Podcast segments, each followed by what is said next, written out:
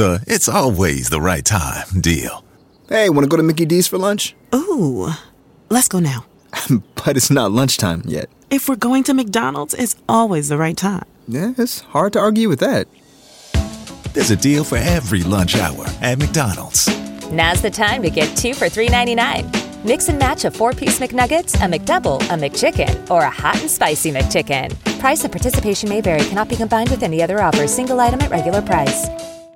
Hey, bucko. It's me, Whitney. Bap, bap, bap. I'd like to talk to you about Catalina Crunch. It's absolutely delicious. Most zero-sugar food doesn't taste delicious, but Catalina Crunch really nailed this, knocked it out of the park. Zero sugar, low carb, keto-friendly. They've got eight crave-worthy flavors to choose from, like the nostalgia-inducing cinnamon toast, decadent dark chocolate, and creamy chocolate peanut butter. See why Catalina Crunch cereal is the fastest growing cereal brand in America. I'm trying so hard not to uh, make a joke or go on a tangent. Just go to catalinacrunch.com slash Whitney for fifteen percent off your first order plus free shipping. That's catalinacrunch.com slash Whitney. Not sure which flavor to start with? Try a variety pack, girl, and check out their delicious cookies and snack mixes while you're at it, bro.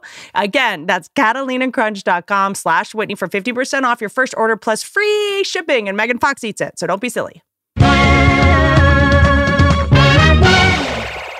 Hello. The episode y'all have been waiting for since I started this podcast is finally here.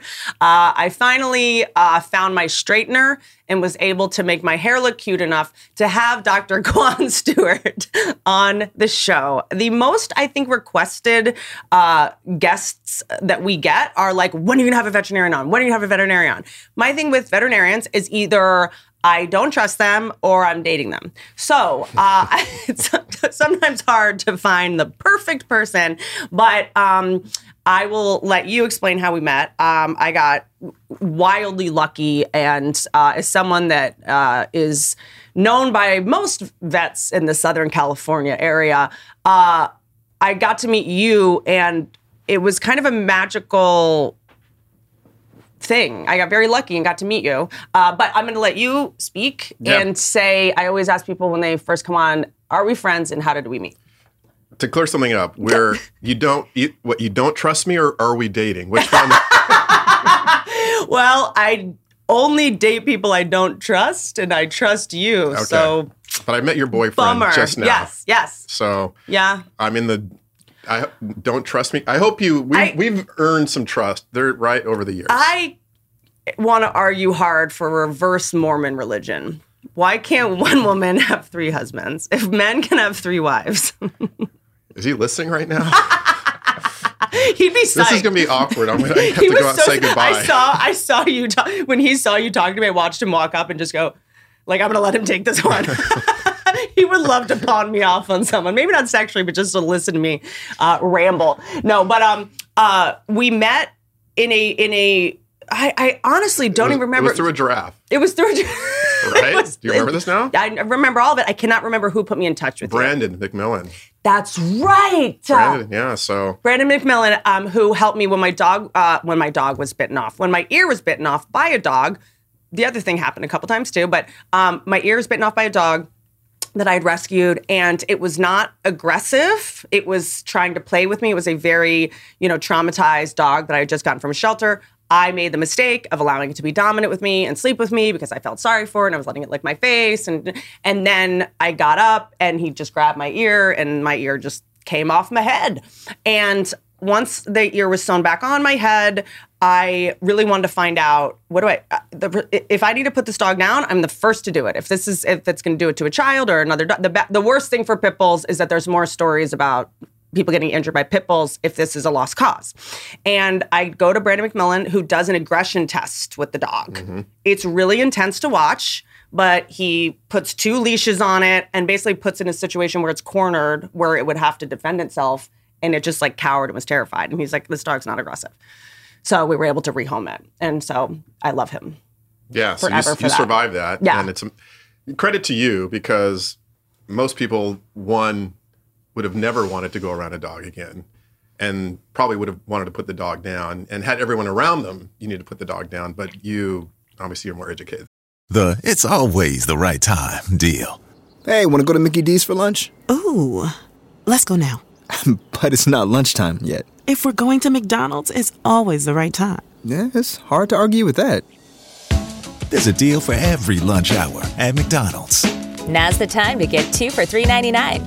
Mix and match a four-piece McNuggets, a McDouble, a McChicken, or a hot and spicy McChicken. Price of participation may vary. Cannot be combined with any other offer. Single item at regular price. There were fires in California, the Woolsey Fires, a couple years ago. And my kink, uh, my little secret hobby is uh, whenever I'm not doing this or working or doing stand-up, I am just trying to dismantle exotic animal abusers and businesses. And if I haven't come for you yet, I will. Uh, it is a mental illness I'm very committed to and proud of. And the, the, for me, the exotic animal stuff, and you saw me, like, you know, try to get a giraffe. They didn't, because if you have exotic animals, you shouldn't, by the way. There should be no private ownership of exotic animals. It's always abuse. Any apex predators. If you're touching any apex predators, it's abuse. Lions, tigers, or bears, because they had to be taken from their mom too young. And it's amazing to me that people can't go, oh, my God, I'm holding a baby tiger. And then what's the number one scariest animal when they're a mother of their cubs? Like, do you think that the tiger was just like, yeah, take my cubs. Mm-hmm. Please take selfies with my cubs in Thailand for these stupid influencers. I'm getting over so overwhelmed because I have so much to say about this, but she, I need to stop talking she, yeah. about it. You're, you know, so you know I was in the movie industry. Yes. And I have some thoughts. So we we can touch on this in a minute because it, it is a big subject, yes. And you're very passionate. I know. And I'm like I'm ask, like I'm like I start shaking yeah, when I talk about nervous. It. And you're going to ask me to leave in a minute because our time is going to be up. And yeah, no, no, no, we're we not. We haven't even got through how we met. Because it's also just the last thing. I just feel the need to like explain myself only to you because I'm like I'm like I feel like he thinks I'm so crazy because I was running around trying to save a giraffe. Like that was a very intense. Like you saw me. I mean that was like a six seven month thing, yeah. And it did it is gone now. You know what I mean? And because anytime there is exotic animal trafficking or animal abuse, there's always some kind of other abuse or crime going on, whether it's drug trafficking, human trafficking, or yeah. arms dealing. So for me, part of the reason I say if there's a lion in that guy's backyard, there's definitely some Thai girls in the basement. Yeah, he's, like, he's, you know he's what I mean? Connected five ways to some kind of crime. Exactly. Like nobody is like abusing animals and then they're like cool to women and children. Mm-hmm. You know what I'm saying? Mm-hmm. So it's like I'm always like this is a symptom of a bigger thing. Mm-hmm. And so that's why I just I get so, when people just want to go like why is she so obsessed with zebras? It's like it's not about there's more going on there. So So now that you're sweating, I'll oh, because I was like okay. Keep it short. And my brain when I when I talk about that. I just, I know I get very overwhelmed and I was like, keep it short. But let me uh, ask you. Okay. So that's how we met. You were so kind to me and patient with me, even though you're like this. Well, I didn't even, I mean, I'd heard of you. And so Brandon gets me on the phone and says, I, I have a friend who's sort of in crisis mode about this giraffe dealing with fire. Can you talk to her? And you just come on and start talking. I didn't, I didn't, you know, he said it, it's a friend of mine, Whitney. And I was like, I got all the documents. I got just, all the deed. I've got the deed to the house. I was like, I, I held the phone from my head for about I have drone footage. thirty minutes, and you just went with it. And and no, and I, you know, one, I was just an ear to listen, and two, I think hopefully I gave you some advice. And we got through it. You're right. You stayed on it for six months until that thing was fixed. And I was like, this, she is on another level. You are when it comes to this stuff, and it's impressive. It's impressive. The cool thing about when we met is we'd never actually obviously met in person. We were talking on the phone three-way with Brandon, and I was in San Diego, and you were on tour, and that very night, you just happened to be in San Diego, and I don't know how I found that out. La Jolla, in that's La Jolla, right. And I think I texted you and said, hey, we were talking earlier, you're here. Do you mind if I come to your show? And you put me right up at the front. We met, you you know, give me a big hug, and we've been fast friends ever since. That is so true. And also I think that, you know, for everyone tuning in that is like, oh, I get to hear a vet talk for the next couple hours. Um, hopefully I'm able to get to everybody's questions. Um, there was a, there's a calmness to you, and there's a, um, there's just, it, there's, a, it, is this something you've always had? Because sometimes you go to a vet and the energy of the, you're like, I already, this is already, I'm already so stressed out that this person is now, this woman's coming in in high heel clogs and she's got a bedazzled laminate when in her, you know, and you're just like, why is your hair down? You're, are you getting hair in my dog's spleen when you're, you're doing surgery with your hair down? Like, there's just some, you know, things that'll happen that'll, like, you have this, such a calm, and did you always have this? Um, or was it a result of being a vet, or is that why? My brother was sitting there looking at me funny. I don't, I mean, I... No, I, I think um, when I was young, I had I was a little bit of the class clown. I want to stand out. And and, and part of the reason that, and, and this is this is touching on some personal history, is I'm I'm biracial. My dad's black, my mom's white. And I grew up in the seventies at a time when I just looked weird to everybody else, right? It was me who had the funky hair that didn't lay down right. Didn't, it was always in the middle stage of growth and had braces. I was really, really thin and I just got teased a lot. That, you know, back in the seventies, like bullying was an art form, right? Do you remember like kids could just beat you up with words? As soon as you said you were skinny, I was like, oh, he was in a couple lockers. I mean, we used to, yeah. people would put me in lockers. I was in a locker for like four hours. Like the kids, I feel like are are it's not the same level of bullying it used to be. You're yeah, you're gonna bring back traumatic memories. But it was it was through high school. I had this. I didn't kiss my first girl until my senior year, and it was it was rough. Mm-hmm. And then I finally came into my own. Um, so I think the only way when I was that age was to get any attention mm-hmm. from girls was, as like Costanza said, like you know I got. I had to develop a personality. You just went, I got to become a vet. Yeah, I got to I got to do something because this isn't working, man. I got to get a date eventually. Um, but, you know, it's funny. When I entered college and started to come into my own, I, yeah, I, I have a much more sort of level, balanced demeanor. And then I've been I've been in this field, Whitney, for twenty-five years. And I've done emergency work. And I've seen, I have seen it all. I was a shelter vet. I've seen puppies come in in barrels that were dropped in the local river with the top hammered shut so they could suffocate as they floated down. I mean, I've seen some horrific things. And when you're in these moments, you have to manage your team. And if you're falling apart, mm-hmm. then then your team picks up on your energy and they they go haywire. So it's just, you know, it's it's time and seeing a lot of things, good things, but really bad things, because you, you do start to lose a little bit of your faith in people and humanity when you see some of the things they're capable of, especially to, to little innocent kittens and puppies. Isn't that like the number one way you're able to tell like a kid is a sociopath or a psychopath? Yeah. Is when they mistreat or abuse. Put the, you know, battery acid on a dog and set it on fire or whatever. Mm-hmm. Did you see Making of a Murderer? Uh, I did. Remember that documentary that went yeah, on and yeah, on? And that was, yeah, and then they came out with a part two. I did, yeah. They spend ten hours trying to figure out if this guy's guilty. The it's always the right time deal. Hey, want to go to Mickey D's for lunch? Ooh, let's go now. But it's not lunchtime yet. If we're going to McDonald's, it's always the right time. Yeah, it's hard to argue with that. There's a deal for every lunch hour at McDonald's. Now's the time to get two for three ninety-nine. Mix and match a four-piece McNuggets, a McDouble, a McChicken, or a hot and spicy McChicken. Price and participation may vary. Cannot be combined with any other offer. Single item at regular price. Six hours in, we read from his uh, his girlfriend's g- journal, or someone was like, oh, yeah, one time when he was a kid, he threw a cat into a, fi- a lit fireplace, and it ran out, and he threw it again. I'm like, that's done. It's a wrap. The show's right? over. Yeah, we know. There's four more episodes after this. Like, yeah. we're do- like we're done here. Why didn't you lead with that? Like, why guys, well, you just wasted six hours of my life. I, I could have told you this guy was fucking guilty if you just, like, let me talk to his childhood vet. I could have told you, you know? So it's uh that's something that, that uh, you know, I went into um, the, uh, Access Woodland Hills, uh, before, it was before the pandemic, and there was a sign that said, you know, to people in the lobby basically, saying like, hey, we love being your family vet, and just F Y I, one out of six veterinarians contemplate suicide.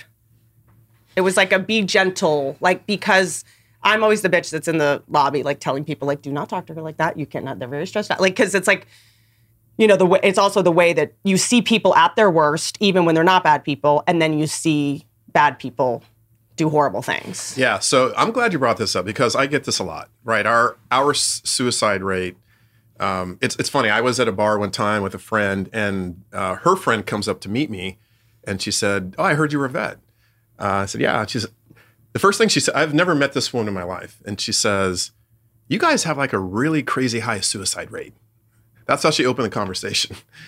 And I said, yes. In vet I, offices now, it's all over the lobbies. What's that? In vet offices now, oh, in, uh, in emergency rooms and stuff, it's all over the lobbies. And it's a, I, I've given this thought, and I'll tell you, when I was doing the shelter work, um, this was about ten years ago, I was a shelter vet for five years. I hit a low too, and I was euthanizing thirty to forty, up to fifty during cat season, dogs and cats before ten a.m. A lot of them healthy. And, you know, it it it killed my soul. I there was a moment where I thought about getting out of the profession. I felt the low. But again, I would go into work because I'm leading this team. I felt like I had to put on this good face, but there were many moments I had to go out and take a walk, and like I would tear up, and I'd mm-hmm. come back in, and all right, let's go, girls. We got the afternoon. Let's do this. But it it started to destroy me. And you know, here's the thing about veterinarians. We you talk about if you ask most animal people, veterinarians, why did you go in the profession? What what, what drove you? One of the first things a lot of them will tell you is it's to because get I, I chicks. Hate, it's because I I hate dealing with people. Like it was either medical school or veterinary school, but I don't want to deal with people, so I'm going to go treat animals. The sad thing is, or funny thing is, we end up dealing with people, and sometimes very erratic people, just as much or more in the veterinary field. Mm-hmm. But the, you know, going back to why, why, why is our rate so high? And I, my theory is this: you get people that, since they were kids, have loved animals, mm-hmm. right? And, and we're just animal lovers too at our core. Um, we're very emotional, um, compassionate people. Then you put us in a profession where we are required, unlike any other profession, to euthanize and destroy our patients Ugh. on a regular basis and then take that home. Like, of course, over five, ten, fifteen, twenty years, you're going to feel the burnout. And then how many people do you have to give bad news to during yeah, the day? So I'm, yeah, I'm sitting in front of, in front of, you know, the pet parents, and, you know, they've lost a family member they've had for fifteen years. I'm trying to counsel them. Meanwhile, I'm going through my own thing. If I, you know, if this is a patient of mine that has now become like my own pet for fifteen years, I've seen it through many things, and then I'm having to put the needle in it. I have never thought about that before. I've literally never thought about that. Which part? That? Well, just the fact that, oh my gosh, just the fact that like the vet that treats my dogs has an attachment to my animals. Like yeah. it didn't even occur, like it didn't even occur to me that a lot of the vet, the, the, in my brain, it's just like a dog just got hit by a car and you have to put it down. It's like, it's also the ones that you've been seeing its whole life. Yeah. I'm not a cold well, robot. I, I've never thought about that before. Yeah, and I am I, gonna hold it together. When I, when you grow up loving animals, and I have to see the light go out of the eyes of this dog, this dog that's meant everything to you. Wow. And then I have to go back and have my moment yeah. and go back to work and then do the puppy exam right after. Like it is this rise and fall of emotions, and it's tough, man. And then, you know, on top of it, I've had many years where I've dealt with insomnia, and of course that that mix doesn't help. So, you know, we we go through it. And um, and let me ask you really quick, because right, that made me think of just one thing, and I'm going to try to um, distract myself from the sadness that will never stop if I think about that more, especially since since you're my friend and I love you so much. Thinking about you having to do that now is making me like very sad. Um, but uh, but um, in addition to all that, the uncomfortable thing to talk about is that a lot of times there's a way to fix a dog or save a dog or something, and and a lot of people can't afford it, which just brings me to pet insurance, guys. Get your pet insurance. Got it. So you're a big advocate for that. I mean, I don't have it. It's too. I'm too far gone. I can't get it now. But I could for a new pet. But from what I understand, it's really helpful for people. I don't think it's help. It works for dental at all, but and de- there there are some packages that are more comprehensive than others. And I'm yeah, I'm surprised you brought it up, because I think that is the solution. So going back to the other, you touched on it. The other major thing I have to deal with is telling someone I can't treat your pet because you don't have money. So the, the devastation on their eyes when they've come in, and it's just it's just an accident. That's, when you get a dog or cat, it's not about if, it's about when. Yeah. So you paying that thirty dollars, forty dollars a month for your pet insurance, you know, there will be a two thousand dollars, four thousand dollars bill, whether it's They're next living. week because there a car came by and you left the gate open, or if there's cancer in the future. There's just no... Or some sort of cardiac disease. Something is going to happen there's down no the way. road. You're going to need on. a prescription. You're going to need a whatever it is. And a lot of them include vaccine stuff, which I want to talk to you about in a second. Um, and uh, there's no reason to not get it. Just if you if you cannot afford the thirty dollars a month for the pet insurance, just don't get a dog. Wait till you can. Get because insurance. that you're, will change right. your life. And And... more times than I can count, I've had to tell somebody mm-hmm. in that moment, because I'm not the practice owner, maybe I'm an associate, mm-hmm. and I have to tell that person. It, it comes down to a business decision. I, more than I want to, I, this is what I can do. I can alleviate the suffering, and I can triage your pet, but this broken femur that's going to cost twenty-five hundred dollars, mm-hmm. I just, that I can't do. And then what happens is they blame me. Of course. You're You're gonna you're gonna let my dog die? Of course. You're gonna kill my dog. And that's and then I carry that home with well, me. Well, see, that that is totally unfair. And I understand being in grief and needing someone to blame to feel better, but the the the vet is not the person to do that to. It drives me nuts. And it's like yelling at the flight attendant because the plane's sitting on the tarmac for forty minutes. Like, she has no, like, this isn't her fault. You know, you're just yelling at an innocent person. That's a good analogy. Who's already in pain about this. You know yeah. what I'm saying? I'm already in a situation where I have to del- deliver you bad news and cannot save this patient. Because as you know, much as I want to. But here's the other honestly. thing. I'm the bitch who will go, oh, you have a twenty-five hundred dollars breeder dog, but no health insurance for this dog. And then you're going to say you can't afford it. Stop buying dogs. Yeah. How about that? How about rescue a dog, tr- use some money to train it, do whatever you need to do, and then get pet insurance. So when something bad happens, you actually can pay for it. Yeah. I just jumped on board with the big pet insurance um, company here called Fetch. And I, I am a huge advocate of retaining pet insurance. And the other thing is, um, not optional. Yeah, right. It is a trickle-down effect. Then it's, we spread it out, of course. Mm-hmm. Some people are going to use it more than others, but everybody gets the care, and I don't mm-hmm. have to be the bad guy. Yeah.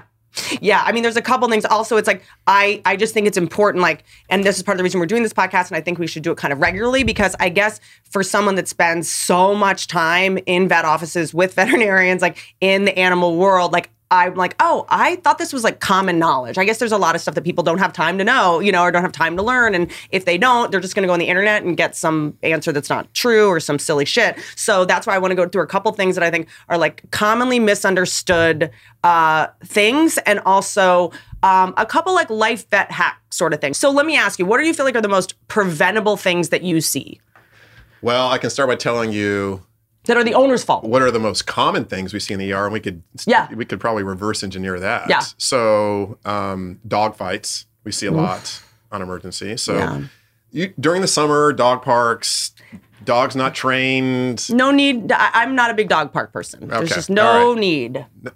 This guy is not neutered. This one's not neutered. They're not really trained. Dog fight, I see them. People are flirting, talking. Yeah. They're on their phones filming. I've seen it all. I've, I, yeah. The number of buttholes uh, I've had to put my finger in in dog parks to try to get dogs to stop fighting. That's what you, that's your method? Mm-hmm. Okay. It's a big...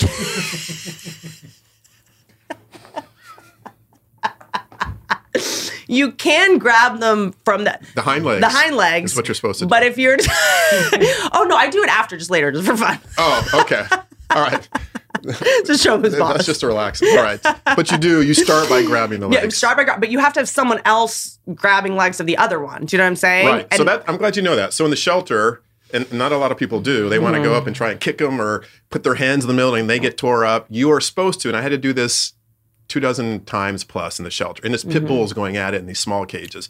I have to send one person in with me, mm-hmm. and at the same time, we each, for anyone who's wondering how you really break up a dog fight, you each grab the hind legs at mm-hmm. the same time, and you just sort of jerk them or drag them. Yes. Pull them away. And so they, that they're basically off the ground entirely. Yeah. You know, essentially. And then sometimes I'll grab two and just, because usually. And then you you'll put the finger in. Finger in the butt, because then they'll whip around. They really want to. You know what I mean? Around. Yeah. Dog fight's preventable. Yes. Use a leash, train your dog, get them neutered.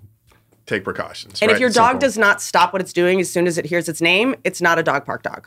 So I, yeah. I had to send my dogs to uh, twenty-eight days of impulse control training, so that it was whatever they're doing, whether they're chasing a squirrel and I say their name, they stop. Like, if they're that distracted and have that much dopamine and like ancestral mm-hmm. drive, they still stop. Mm-hmm. And if they don't, they didn't, don't get to go to the dog park. Yeah, no dog park. So that's preventable. So I see that a lot. Number two, common thing number two.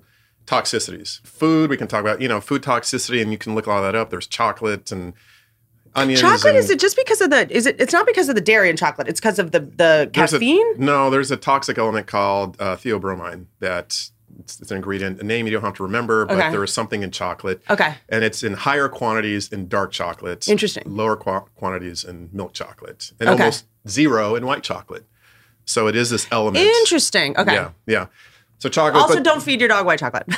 yeah, they don't do it for fun, yeah, but yeah. It's, it shouldn't have a toxic event. But uh, yeah, so onions, garlic, mushrooms. There's a list of stuff you can, mm-hmm. and there's an acronym sometimes I use. It's somewhat easy to remember, is MOM, GANG, X. That contains a lot of the toxic foods in this acronym. MOM, GANG, X. X. Yeah. What's wait? Let me start with the X. X is xylitol. So, whoa! Yeah, you'll see that in gum, macadamia nuts. Oh, macadamia nuts. Never uh-huh. would have gotten that. Okay. Gang, G. Think of, can you think of a... Ganja? I didn't put that in there, but yes. Green peppers. Um, it's uh, it's, it's not a spice, but it's it it, it it's gonna make your breath smell bad. You, you don't want to eat it before you're gonna go make out with your your guy. Garlic. Ah, yes. All right, I got you there. Well, I only date vampires, so okay. Um, garlic, a a a avocado. We don't see that as much, and it's usually the pit, so that's not a big one. Oh, like they choke on it or something. They chew and choke, and there's yeah. I know what N is. Nutmeg. Good. All right. G, the last G in gang. Another G? Yeah. Pat? Grapes? Hey! Ding, ding, ding! What? Grapes and raisins. Wild guess. Because of the seeds? Huh? Seeds? No, there, no, no, there's an element in grapes and raisins that... Um, geez. Oh, like resveratrol. I mean, I, like the skin the, of the skin of it or something? No, I think it's in the flesh. Ah. Um, see, this is where I'll have to like dip back into my... So no wine. Got it. It doesn't. It doesn't matter why. Like it doesn't. My thing is, it also doesn't matter why. Well, I, I can go into what each one causes, but it, it doesn't. No one's going to remember it. Just remember. Yes. And the, I think the thing that people do is around something like Thanksgiving. A lot of these these are in mom's stuffing, right? Yeah. And so let's let, give the dog some stuffing. They'll mm, realize raisins, nutmeg. Yeah, oh wow. Onions and gar all kinds of things. All and, of it. You know. Yeah. All of it. Oh so, my God. Moms have been trying to kill the family pet for years. Yeah, stuffing yeah, is yeah, literally yeah, everything yeah, you yeah, just said. It has just. Except maybe, I don't know. Maybe they're putting that's wild. Gum in there. Yeah, but it so so that's people get Thanksgiving, Christmas, these big events. That's why we see a lot of toxicities. Mm. All right. Um, and then what about like bones well, from that, giving dog scraps from the table, like that chicken is bones. The most common sense thing I can think of, and and yet people do it. Let's shocking. Give my dog this chicken bone and see what happens, and. Like the small, like a marrow bone. Like I often will do like a big marrow bone if my dog's going to be in the crate for a while or something, or yeah. I'm trying to get him like lose some weight and I'm trying to whatever, but, um, or like have a puppy that's teething, but a skinny like wishbone, tiny bones. It splinters. Is, and it's going to cut the intestine or pierce it and perforate it. And then you're, you're coming in and clogging up. That's a big one, E R. Huh? That's a big one. Yeah. Uh, Some things that maybe aren't necessarily preventable, but we see quite a bit. Things like seizures. Mm. Um, sometimes that happens as a result of toxicities. Heart disease. Don't blow weed smoke into your dog or cat's face. I shouldn't Con have to say this. Con well, maybe you should. Maybe we have to. I think I'm saying that's more for myself than anyone else. But yeah, I, you remind me.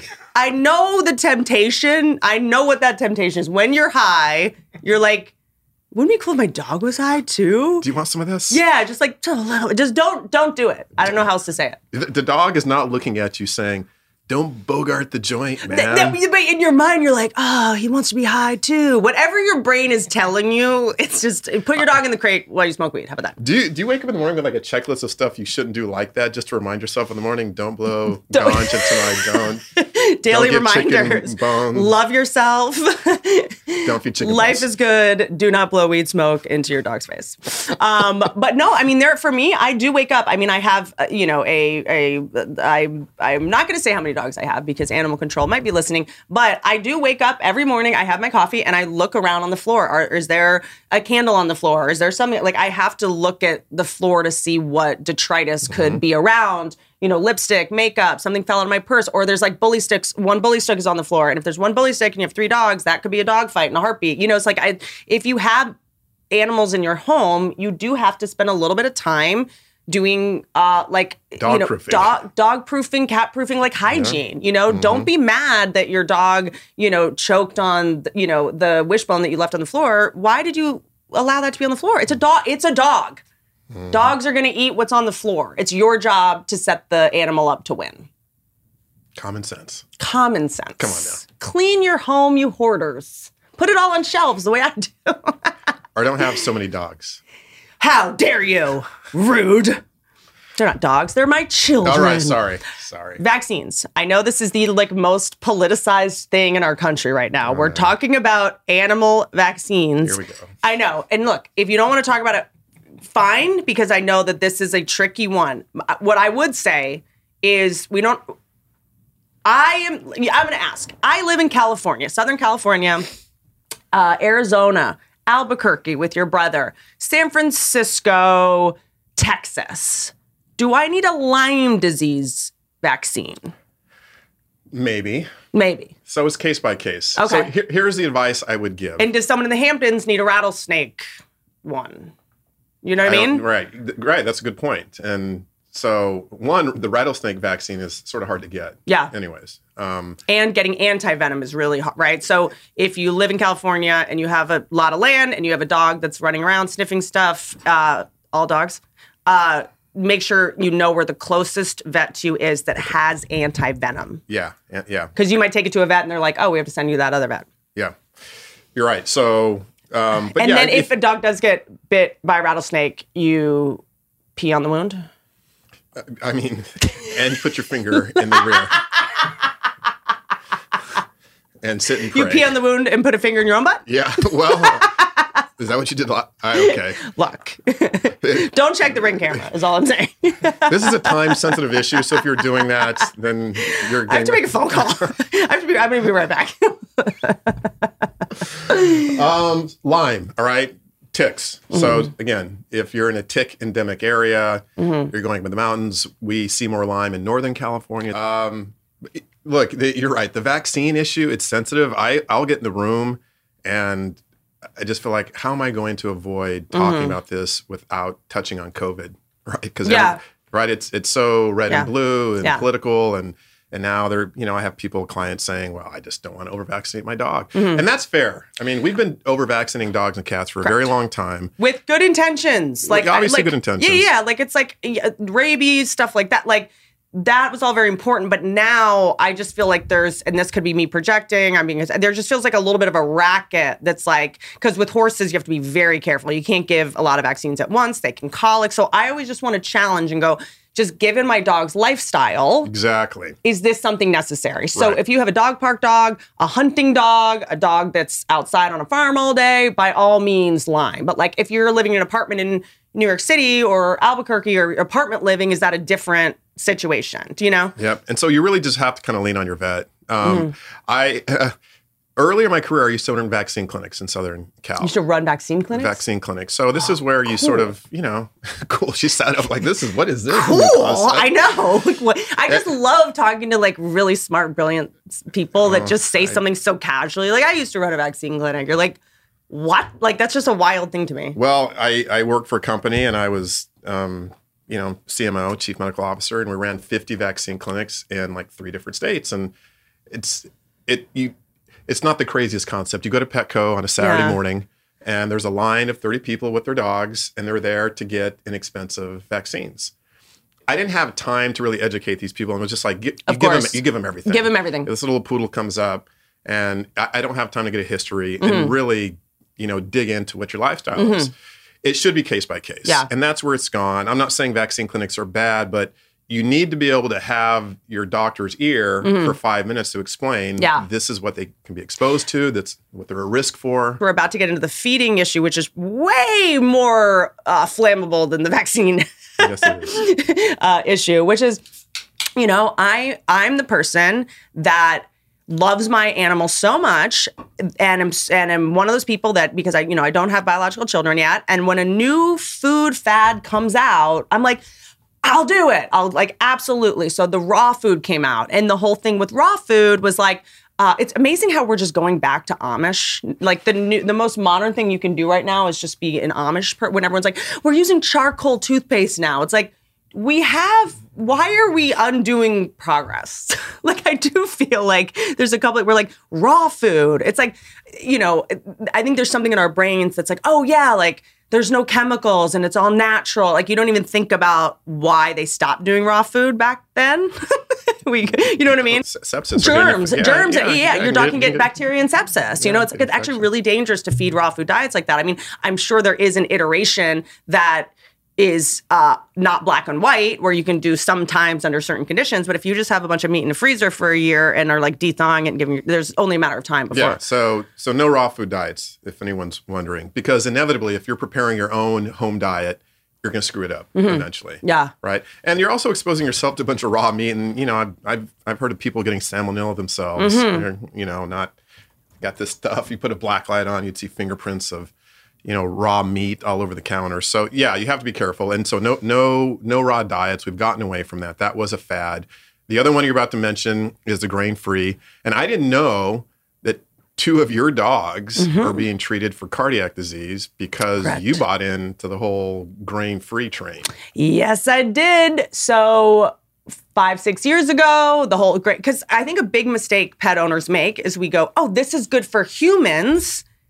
I'm going to treat my dog the way I would treat myself. Like when people, you know, want to say like grain free, humans are starting to go grain free because that evolved for different things, have completely different needs. Like, you know, and it's, it's almost like just a narcissistic, maybe just like ignorant or wishful thinking thing of like, oh yeah, grain free.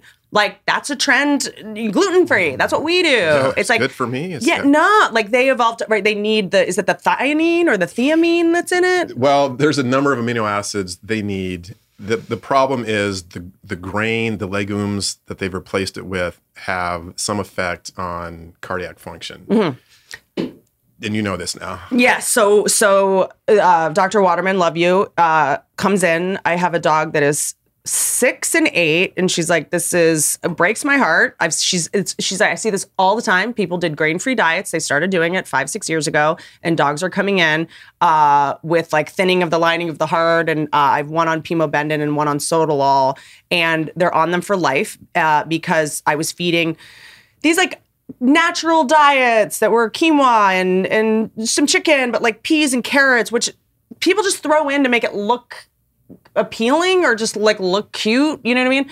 And uh, and in your brain, you're like, oh, this must be healthy. Beans, peas, and lentils is the worst thing for your dog's heart over time. Yeah, run from those. No beans, peas, or lentils. You see those ingredients, and then it's basically stripping other things that your mm-hmm. dog really needs.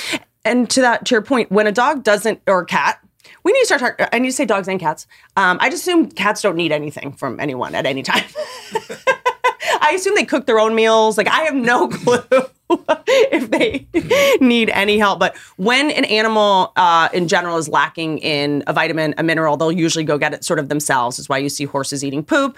When uh, your a dog is eating poop or grass, isn't, assuming it's not a puppy or just, a, you know, an anxiety thing or like they were homeless and just learned to do that, isn't it normally them trying to uh, get vitamins that they're not getting out of their diet? Or sometimes Um, minerals, nutrients they're not absorbing in their diet, and they're trying to trying to recycle. Mm-hmm. Um, so yeah, it, it can be for a number of reasons. Sometimes grass, dogs have this this bad habit of just eating grass, and it, it may not actually signal something. So I don't always get excited about dogs eating grass, but sometimes eating their own poop, then yes, it's something. Some we need to sit down and talk about diet and, and what you're feeding. And mm-hmm. it's I, you know, I go to the pet store and shop for my own dog. I have one dog and got her from the shelter about a year ago. Name? And I, Cora, beautiful little husky shepherd. Oh. Um, real quick, I spayed her two days ago.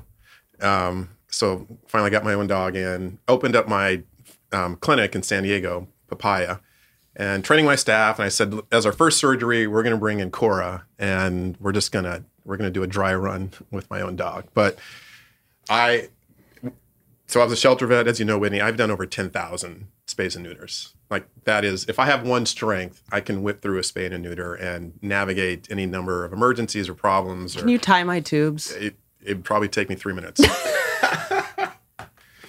So Cora comes in. You'd have to scoop out all the dead eggs. I just need a, like a spoon. And the it's always the right time deal. Hey, want to go to Mickey D's for lunch? Ooh, let's go now.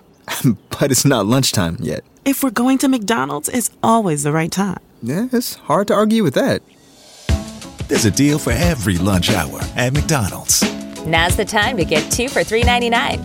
Mix and match a four-piece McNuggets, a McDouble, a McChicken, or a hot and spicy McChicken.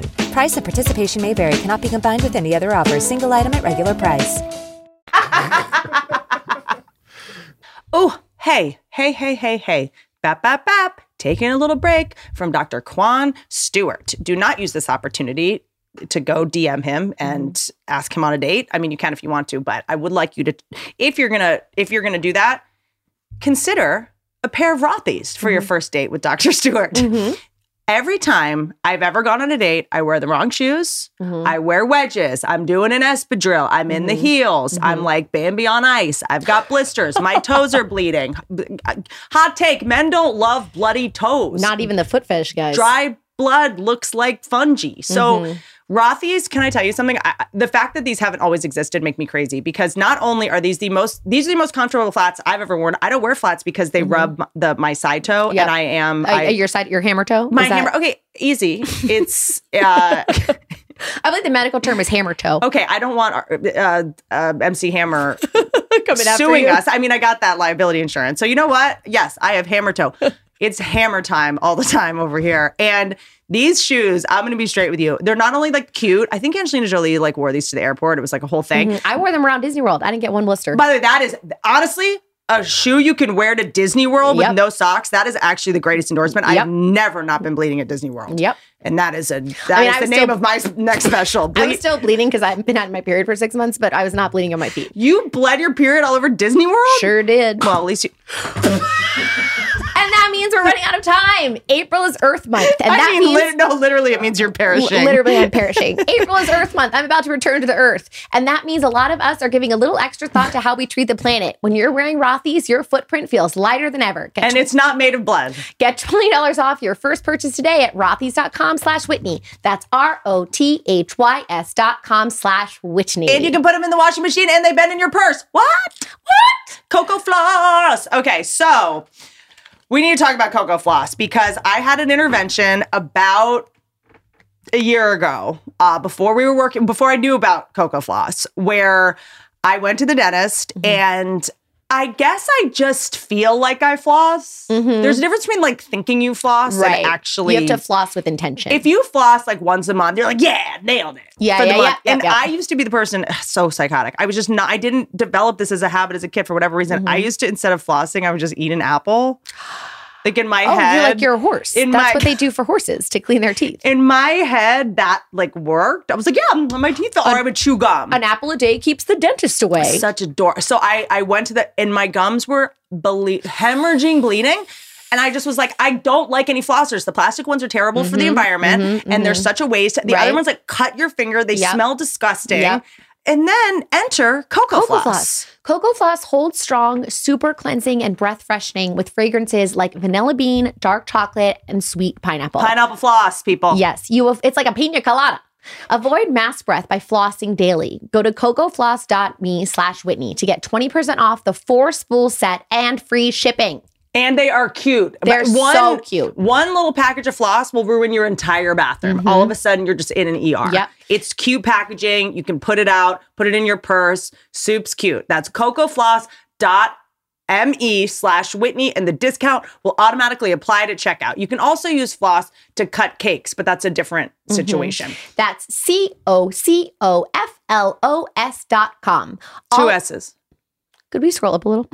We got that part, I thought. Well, we had to spell it, though. We didn't spell it. Oh, that's C O C O F L O S S, Emily, since you thought floss had one S, dot M-E slash Whitney, and the discount will be automatically applied at checkout. God, I love when you make a mistake. I know you do. Because it never happens. It literally never happens. All orders over twenty dollars ship free in the U S Free. Oh, we have some shows coming up. On May seventh, I'm going to be in Vancouver, British Columbia at the Vogue Theater.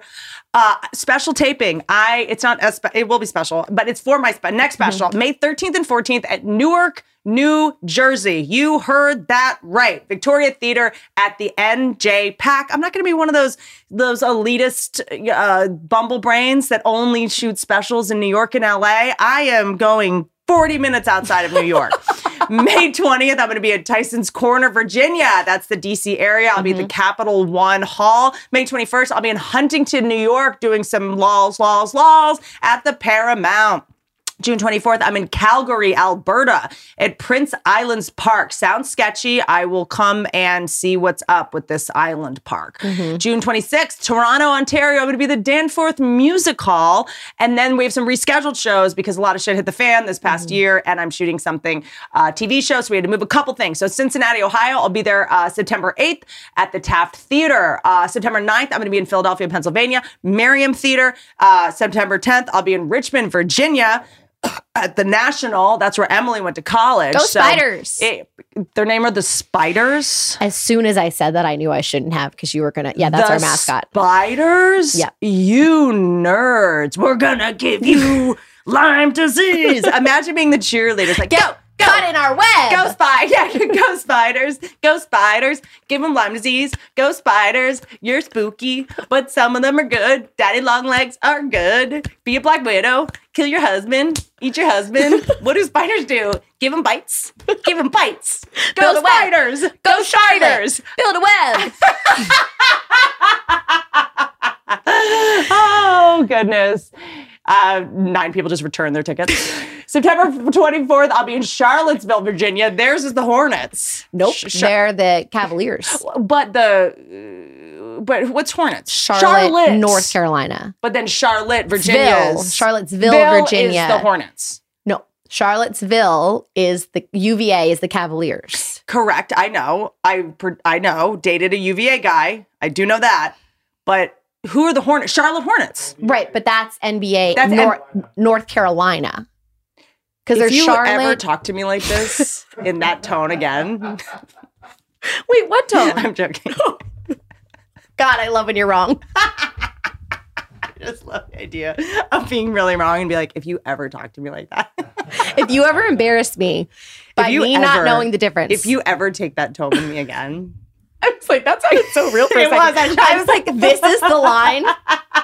Good Lord. If you ever disagree with me again, in front of my fans.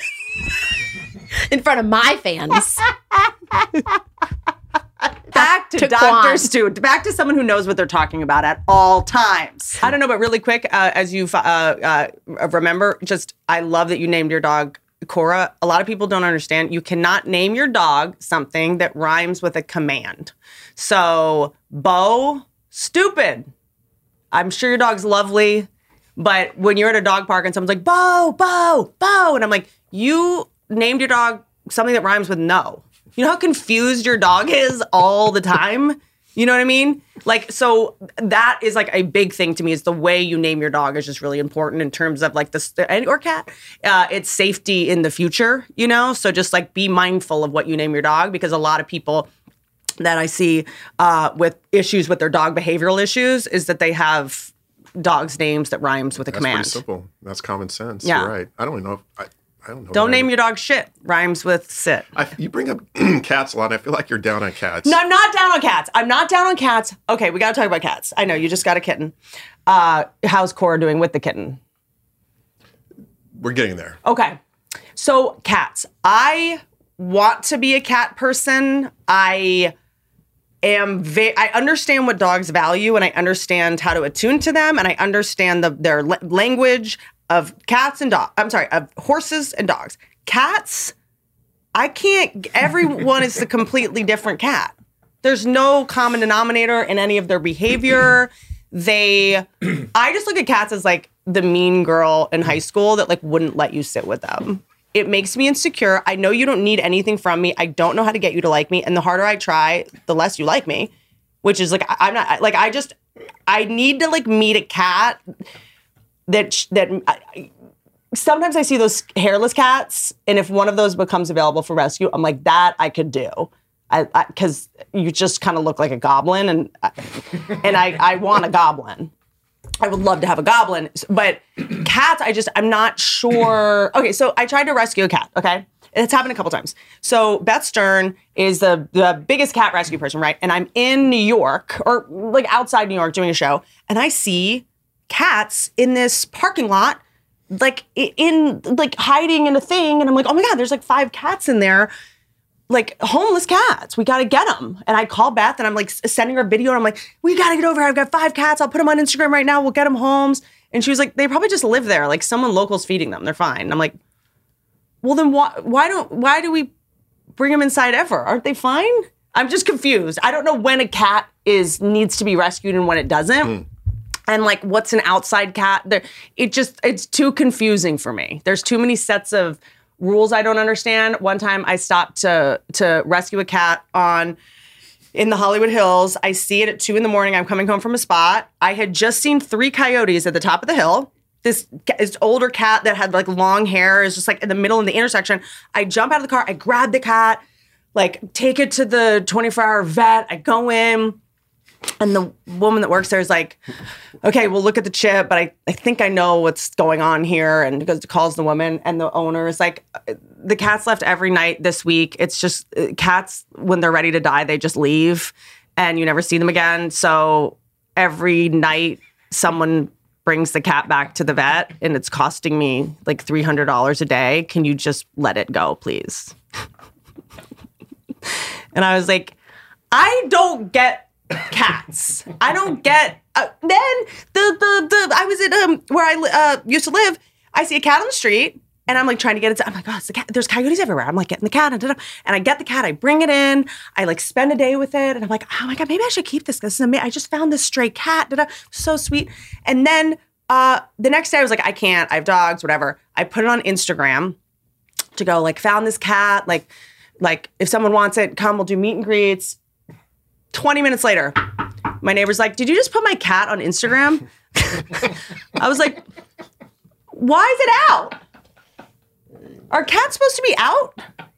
What are the rules here? Do you know what I mean? I, what do you want from me? What do you- I want to know, uh, like, because I'm just saying, do I, I would not, uh, here's the reason I don't think I'm going to have a cat, because I can't let them out, because because it's too dangerous. But I also can't have them in my house, because they'll ruin my house. That's where I put it. You've, I think you just asked every question that my daughter, the same questions my daughter asked when she got her kitten. No one, no, there's no set of rules uh-huh. with cats. Do you yeah. know what I mean? They can just sit anywhere they want. Are you? Do you want me to sell you on cats? But they, they just sit. But have you been to someone's house with a cat? They're like on in on bookshelves, like up there. Above you. Is that I don't weird? I don't want to be in a space where There's a an... cat is like could at any moment just flying squirrel. Like you're just cool with the five flying cats squirrel. Up here. As no one is everyone just fine. And then they've got their little cat like um like like the roller coaster. Like they people if you're in someone they have bookshelves that are covered in carpet that are only for the cats. What is that called? Like a play land? For the cats, like a cat tree or cat tree. You walk in and they're like, you like you're just chilling with someone, and you're like, why can't I stop itching my eyes? And you look up, there's just nine cats in a tree. Like this is this is crazy. I got nothing for you, Whitney. Here's the other thing. Okay, I like cats. I think I just need the. Cat. There's a lot of dog breeds that I that just aren't for me. You know, like I think everyone's got their thing, and I don't think it's a dog thing or a cat thing. I think it's like. Breeds within dog or cat. So I feel like there is a cat out there for me. But this is always what happens. And I can't believe you haven't said this yet because you're you're not this person. Thank God. But everyone says to me when the, about their cats. They'll go like, I have a cat, but he's like basically like a dog. Then why didn't you just get a dog? Like no, but first of all, no, it's not. Like what is that logic? Like, you know when you hear that? I think you've just like alienated forty percent of I'm your not. Audience you, we right talk, now. I talk about this all the oh, time. Do. I talk about this all they the time. St- they still come back for more, huh? Cat people, you guys, I if I need something done, I ask a cat person. They are the most reliable, honest, direct, just cool people I know. I wish I could be a cat person. I think I'm just too insecure. Because every time I walks away, I'm like, are you mad? Like, are you? Why don't you like me? Like, they don't they don't like you that much. I it's not that I don't like cats. I just don't think they like any of us. And That's I don't want to hold it captive and make it love me if it doesn't want to. You just threw a lot at me. I, I mean, know, but I was saying, do you feel, but do you feel like, you know, cats in general are harder to get love from? Sure, sure. It, We I need unconditional love. With well, cats, it feels I, conditional. Fokker, do you have some insecurities? The fact that I cannot enjoy like the amazing magical properties of cats because they hurt my feelings is so pathetic. You're never gonna get over that. I just stick, stay in your lane. I, that's my advice. Because here's what I'll say: I can go to anybody's house. I can, I can come meet Cora. Within two minutes, Cora will be. Your very best. Into me, mm-hmm. my best friend. And you'll be like, yeah. Cats, I, I can't. This almost feels like a project I need to really jump into. Is can we, how, how do we get Whitney to, there are more cat owners in this country than yeah. there are more cats, yeah. right? So huge population. Mm. And I think we need to like give you a moment so you can see past it. You you have to, you have to own one or, or parent one. Mm-hmm. to really see, to understand the relationship. But with, are they going to do witchcraft on me? Of, yes. Because I mean, that's but, the thing about cats. They're so smart, and I can tell. I, I, I, I think it's really just like, I know you're smarter than me, and I just have no power over you. It's that. It's in, you're right. You have insecurities. When, but it bothers me, too, when they look at me. I feed them, they look at me, they walk off ten feet, and then they lift their leg up in the air, and they start licking, you know, their privates as if to say, you know, F you, man. Is that what that is? See, I didn't even know that's what that, I, like, I need to learn cat body language so I can learn to uh, communicate with them, but just the the way they, like, come up to you and will say hi and then just be like, I'm good. You're like... Like, it's just, it hurts. They hurt my feelings. A cat I've never met hurts my feelings more than someone I'm in a relationship with. Well, I, yeah, there's, this is gonna be a t- you know why? Because if an animal doesn't like you, you suck. Like, animals know. Animals know. They're just, they're tough critics. Yeah. I mean, you just have to be on board with that. But also, is there a way to get just one cat?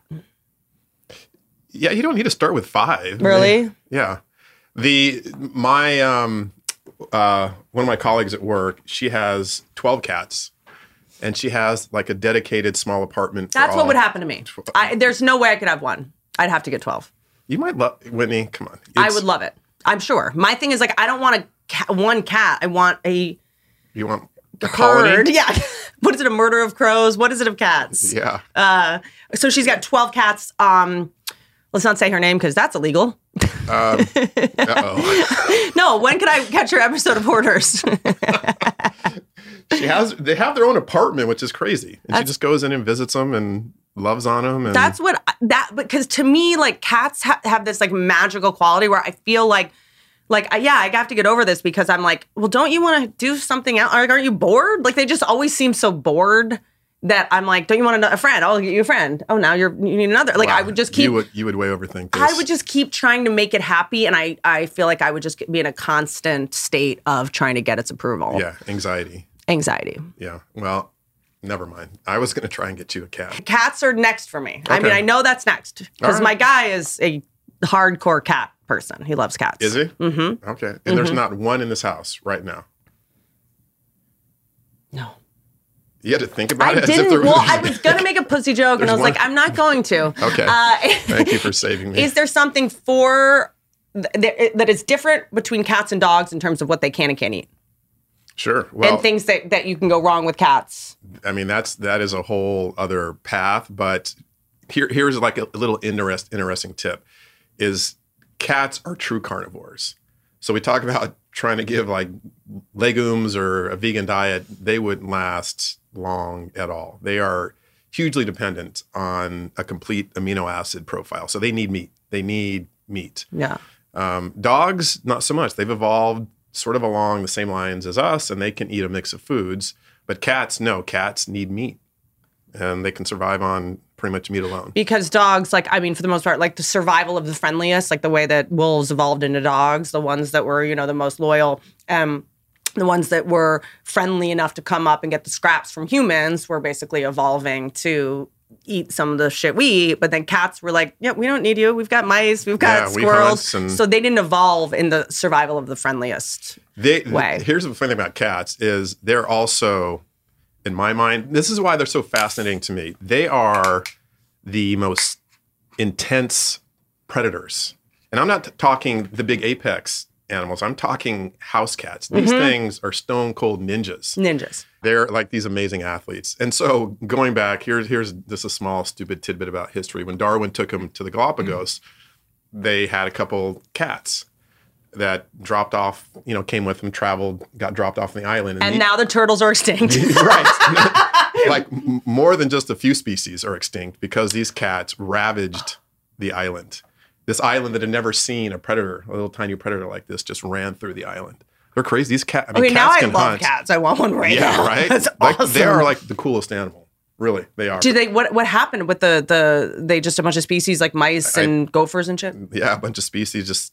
They endangered, and I think a few even went extinct over time because the cats started to populate, and they breed fast. God, that is so wild. Anytime I go to a friend's house who has cats, I always walk in and I'm like, okay, I just want to, I need to know where they all are. I just don't want them springing out of nowhere, you know? I think it's having when you have, I just have so much respect for cats and apex predators like that. Like I do in like. Oh, now it's respect for, for cats. I am not ready for a cat. Okay. And what's going to make me ready? I just therapy and not taking their behavior personally. Therapy for sure, yes. I need, I need, it just, they're so independent and they have their whole lives going on and I want them to just love I me. I think people, it would be nice if s some of your followers write in with why cats mm-hmm. are great. Yes, and I, I, but I know why. No, it's more what do I need to do to be able to live with an animal that, that ignores you half the time. Yes. Yeah. Yes. Because then I'm like, where's she okay? Is it okay? Is if I, here's the thing about cats, they're like always okay, right? Like you don't have to worry about them the way you have to worry about dogs. And yeah, you, you know, you can leave to work and know the cat's cool. Your dog is tearing up the place. It's got separation anxiety. That's a good point. It's running around, but yeah, cats are they're self-sufficient. That's a really interesting point. You gotta love that. Okay, so these are a couple questions that were written in. Just as I'm still, I, there's still a couple, a couple more things um, I want to say. Number number one, as I'm looking for questions, like just in your career, like what is like the weirdest Wait. thing or the weird something unexpected that we wouldn't know as part of oh, your. Okay. Well, I've been doing this a quarter of a century, so I came out of school in the late nineties. You're, you're, you're probably going to have too many jokes about this, but let me see if I can get through it. Um, the biggest transformation my profession has gone through is it is by far female dominant. Like I, I now work with all women, and it wasn't like that in the nineties. And it's it's it's an evolution that's long overdue, because there was a time where women couldn't even get into vet school. Right, all vets were men. Think twenty, forty years ago, give or take. But now it is completely flipped. In fact, my staff now is eighteen ladies and me. I work with eighteen girls. Um, it's called a cult leader. I have these moments where I feel like I'm in home ec with just a class full of girls, and I don't know what to do sometimes. Like I, you know, like I'm ten years old, and and you do. I, you know, sometimes I feel like a big brother or a father figure, but there are times where I just like want to, like. I don't know, like go away and disappear. So my colleague, I, real quick, my funny story, my colleague. What do you know, mean go away and disappear? Why? Like, well, I'm going to tell you. Oh. The I was having just a stand-up conversation with a colleague of mine, a veterinarian, um, great doctor, cool gal. And in the middle of having like a professional conversation, she just, she grabs her stomach and, and starts, I'm going to try not to embellish too much, but mm-hmm. she grabs her stomach. And this is middle of just like you and I talking. All of a sudden, grabs her stomach oh, and starts making these sounds and then starts like tapping her head on the table and kind of moaning. And I didn't, you know, I thought, I asked her, is it, is your appendix? Are you okay? And, you know, she's doing this for about thirty seconds. Oh, and, and then she says, it's my menstrual cramps. And I just... I didn't know. I wanted to. I thought I was just going to disappear on the table. Why is that? Well, I don't know what to do. There's these moments where, you, as a guy, I think you're paralyzed. Grab like, a heating pad. I, well, all right. So you know what you could have done. You know the best thing to do in that situation? Tickle her. Nice. Finger in the butthole. Oh, God.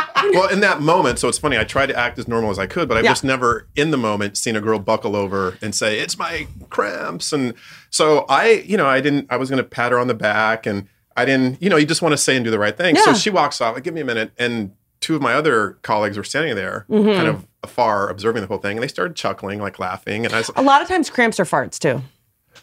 Period farts. I, Didn't I, she probably had to fart. Let me write that down. I didn't know that. And I, the girls Not were laughing at me. Not a lot of people talk about that. And I said, "What? What should I have done?" And and one said, "Well, you could have just pat her on the back and comfort her." And the the other one said, um, "You could offer ibuprofen or Midol or something." And so mm-hmm. I thought, okay, well, I mean, so it what is it's borderline sexual harassment? Like no, no, touch what her is her, or offer what is her, drugs. What is her? What, what is her job? She's a veterinarian. So yeah, so she can get ibuprofen herself. She knows what to do. Yeah. She's also a doctor. Yeah. No, she was she was great. It was just yeah. it was me probably yeah. acting awkward in the moment. Yeah. And and they the, the other two observing just saw me wanting to like recede into the night. I mean, again, because you just want to say the right what thing. What if in the a right but what if a guy came in and was like, "I have blue balls"? You're not going to jerk him off.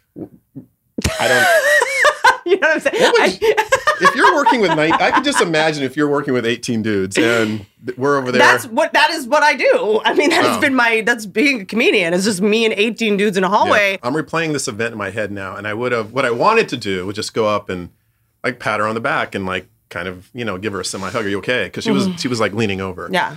Um, but yeah, I, she came back a few minutes later and she was fine. And they all kind of had a, a laugh because still, as long as I've been doing this with yeah. as many women around me as yeah. I've done it, still you have these little weird, yeah. awkward moments. But anyway, it, it was fine. I will say this. Can I tell you what we have to deal with? Okay. Why, why, okay.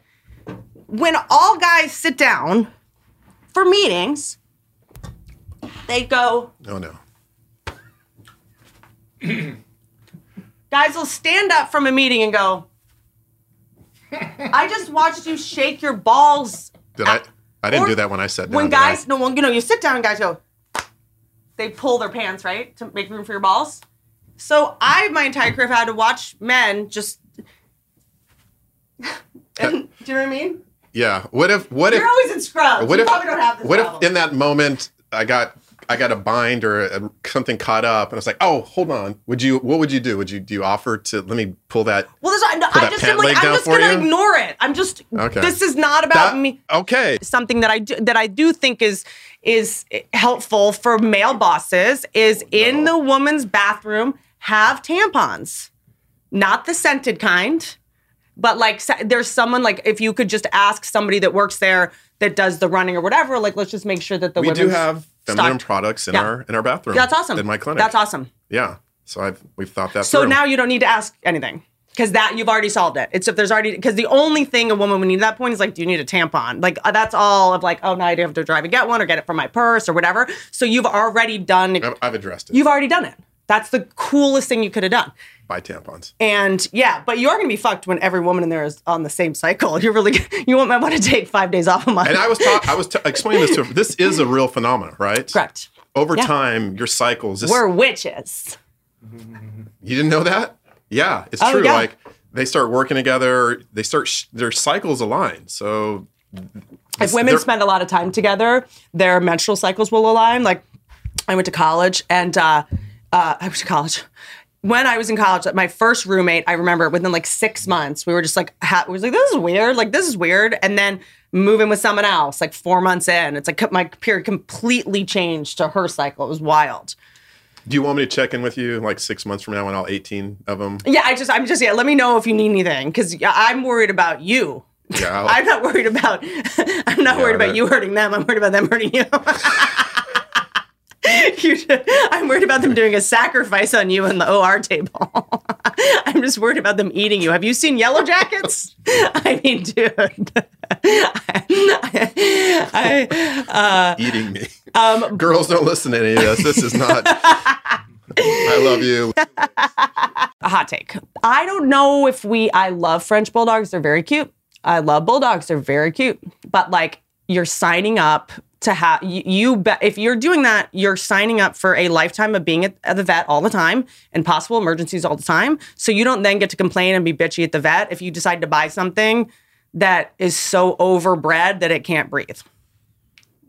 Right. You are signing up for a medical nightmare for fifteen years. Which is fine. That's totally fine. Just know that. Don't then get resentful and pissed that you have to spend twenty thousand dollars giving it a new nose because it can't breathe, right. You know? So I think that there's like a couple animals like overbreeding things that are, you know, it's a bigger issue. But I think know the kind of dog you have, understand its ancestry, under, ask other people what it's like, understand what you're in for, you know? And also there's no such thing as hypoallergenic dogs. No, there's not. So yeah, do your homework. But people get they get so stuck on this in vogue trend. They want certain breeds. They want certain dogs. And then every time one hundred and one Dalmatians comes out, there's a flood of Dalmatians being bred and sold and inbred. And drives me nuts. They have, you know, when they're inbred, they have the worst behavioral issues. Mm-hmm. And then I see them in my shelter. I I see these purebred. You know, sorry to say, crazy Dalmatians come Inbred, in. And a lot yeah. of them don't make it out. They walk in and they never walk out. So it, you're right. You see these trends with certain dogs. And right now it's Frenchies. And and you can ha- rescue any kind of dog. You might have to wait a couple days, but there is no dog on Pet Finder.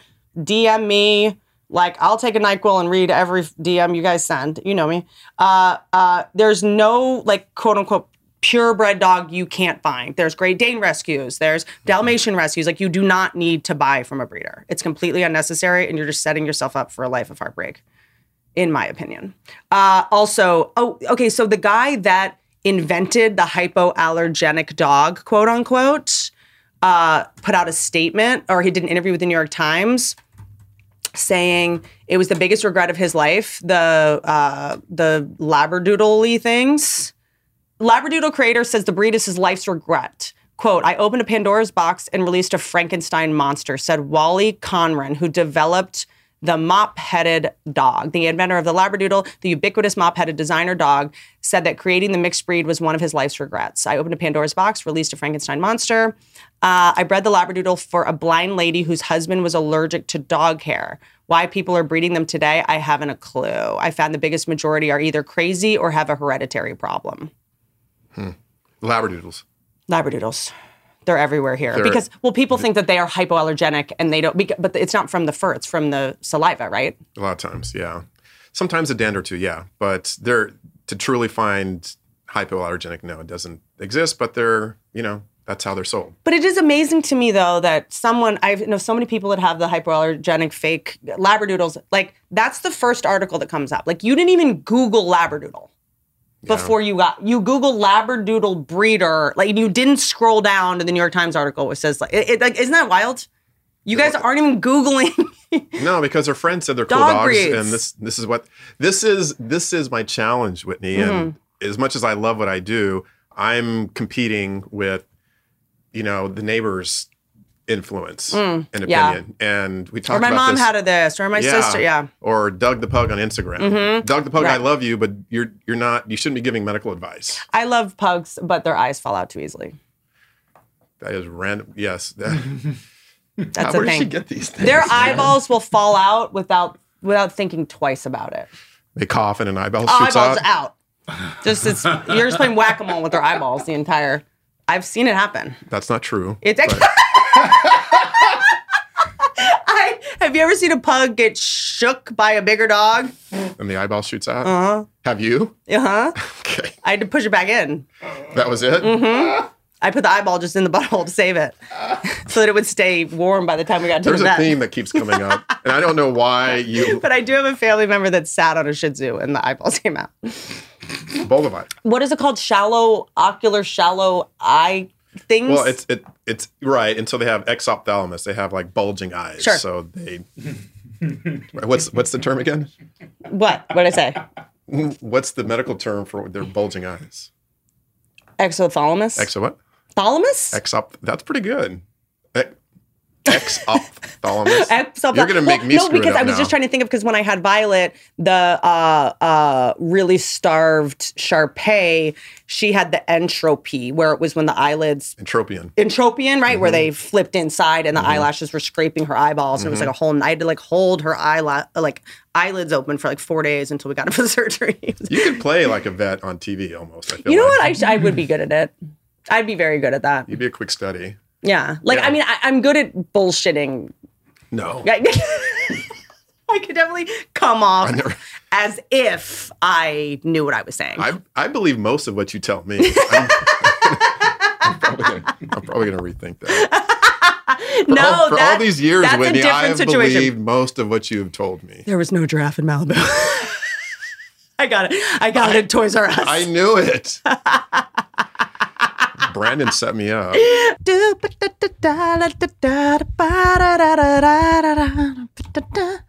is why you're performing in music halls. No, so I don't, I I just, everyone keeps requesting that I sing ditties, and I don't know why, so I just wanted to throw that in there. Everyone keeps requesting that I diddle them. It's the most common request I get, and now we're derailed. I just also want you guys to know that Emily showed up for work today with not two, not three, but four vibrators. Monday dot com saves us hours of time so we can focus on creative work, like Emily ta- bringing in vibrators, and we can laugh about things that are actually funny, like Emily's stand-up. Unlike endless work processes, it's a work O S. It's a work operating system that teams of any size and any industry can... Why wouldn't they just write operating system? It's a work O S that teams of any size and any industry can use to build, run, any and industry? Scale all of their workflows. Even comedians? Even us. We Whoa. use it. Whoa. We use it. Yeah. It is, by the way, pretty amazing that comedians can figure out how to, and it's not just a bunch of suicide notes. Right. It's lists, it's scheduling, it's workflow. So it's basically totally catered to what you guys do. So there's yeah. also like a sobriety app on there. There's a dating app. Yeah. Uh, and it works for small teams, huge teams. It's amazing. It really keeps us on track. With Monday dot com Work O S, there's nothing your team can't do. Sign up for your free two-week trial at Monday dot com slash podcast. Again, sign up for your two free week trial at Monday dot com slash podcast. Here's my pitch for Monday dot com tagline. Ready? Yeah, let me hear it. Stop letting stuff that matters to you slip through the cracks. How was that? Really good. Hey, you guys can use that. I want for every uh, every uh, brand now, I'm going to pitch a tagline. I think that's great. Okay. You know what we're doing? We're thriving. Think for yourself. I was. You know what we're doing? Marketing. So Thrive Market. Where were you when I was a kid mm-hmm. inhaling chemicals while my mom was cleaning my bathtub with Clorox and not rinsing it? Hey, talk about a diaper rash. Hey, th- you want to know why I interrupt so much? I got Clorox in my butt. Yeah, it's called having a tick from the amount of, well, ticks I had on mm, me as a kid, mm-hmm. but also the amount of chemicals I inhaled. Mm-hmm. Thrive Market. Enter Thrive. Mm-hmm. You can shop everything from healthy pantry essentials and sustainable meat to seafood and non-toxic cleaning and beauty products, all delivered right to your door. Can your grocery store do that? Didn't think so, punk. Mm-mm. Join Thrive Market today and get forty percent off your first order and a free gift for worth over fifty dollars. What? That, how do you spell Thrive, Em? That's T H R I V E market.com slash G F Y to get forty percent off your first order and a free gift worth over fifty dollars. That's thrivemarket.com slash GFY. thrivemarket.com slash GFY. And we said it five times because most of you grew up not having it and it ruined your brain cells. So yeah. You had to say it three times. We said it five times, but we think we only said it once. And I can't add. Thanks, uh, window cleaner from the early nineties. Thanks, electric blue liquid. Okay, so I'm going to come up with my market dot com. Oh, okay. Ready? Okay, go. Market dot com. No, no. thrive market dot com. thrive market dot com. Guys, there's easier ways to get high. That's so good. Wait, are you coming up with these right now? Yes. Just on the spot? Damn. I uh-huh. have a weird skill. I have a I have a tagline skill and a jingle skill that I feel like I've been sitting on. I mean, I feel like that's my main. This is phase two. Talent in life. Back to Kwane Stewart. Sorry, Kwane.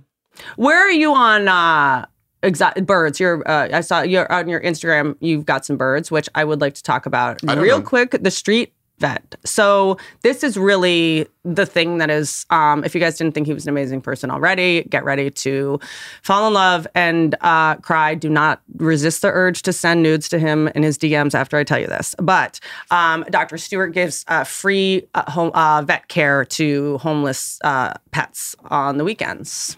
On the streets, I do. Yeah. Yeah, thank you. No, I, and I'm, you're probably going to want to ask me what my, like, most, I don't know, heartwarming moment is since I've been, and I've been doing this about twelve years, but then I'll have my Oprah moment. I'm going to tear up like you did earlier, so I'm not going to do it. Don't ask me. But I have been doing this for quite a while, and it just, it was a side passion. For many years, my own brother didn't even know I was doing it, but I, to be able to give vet care to people that are actually grateful. You're right.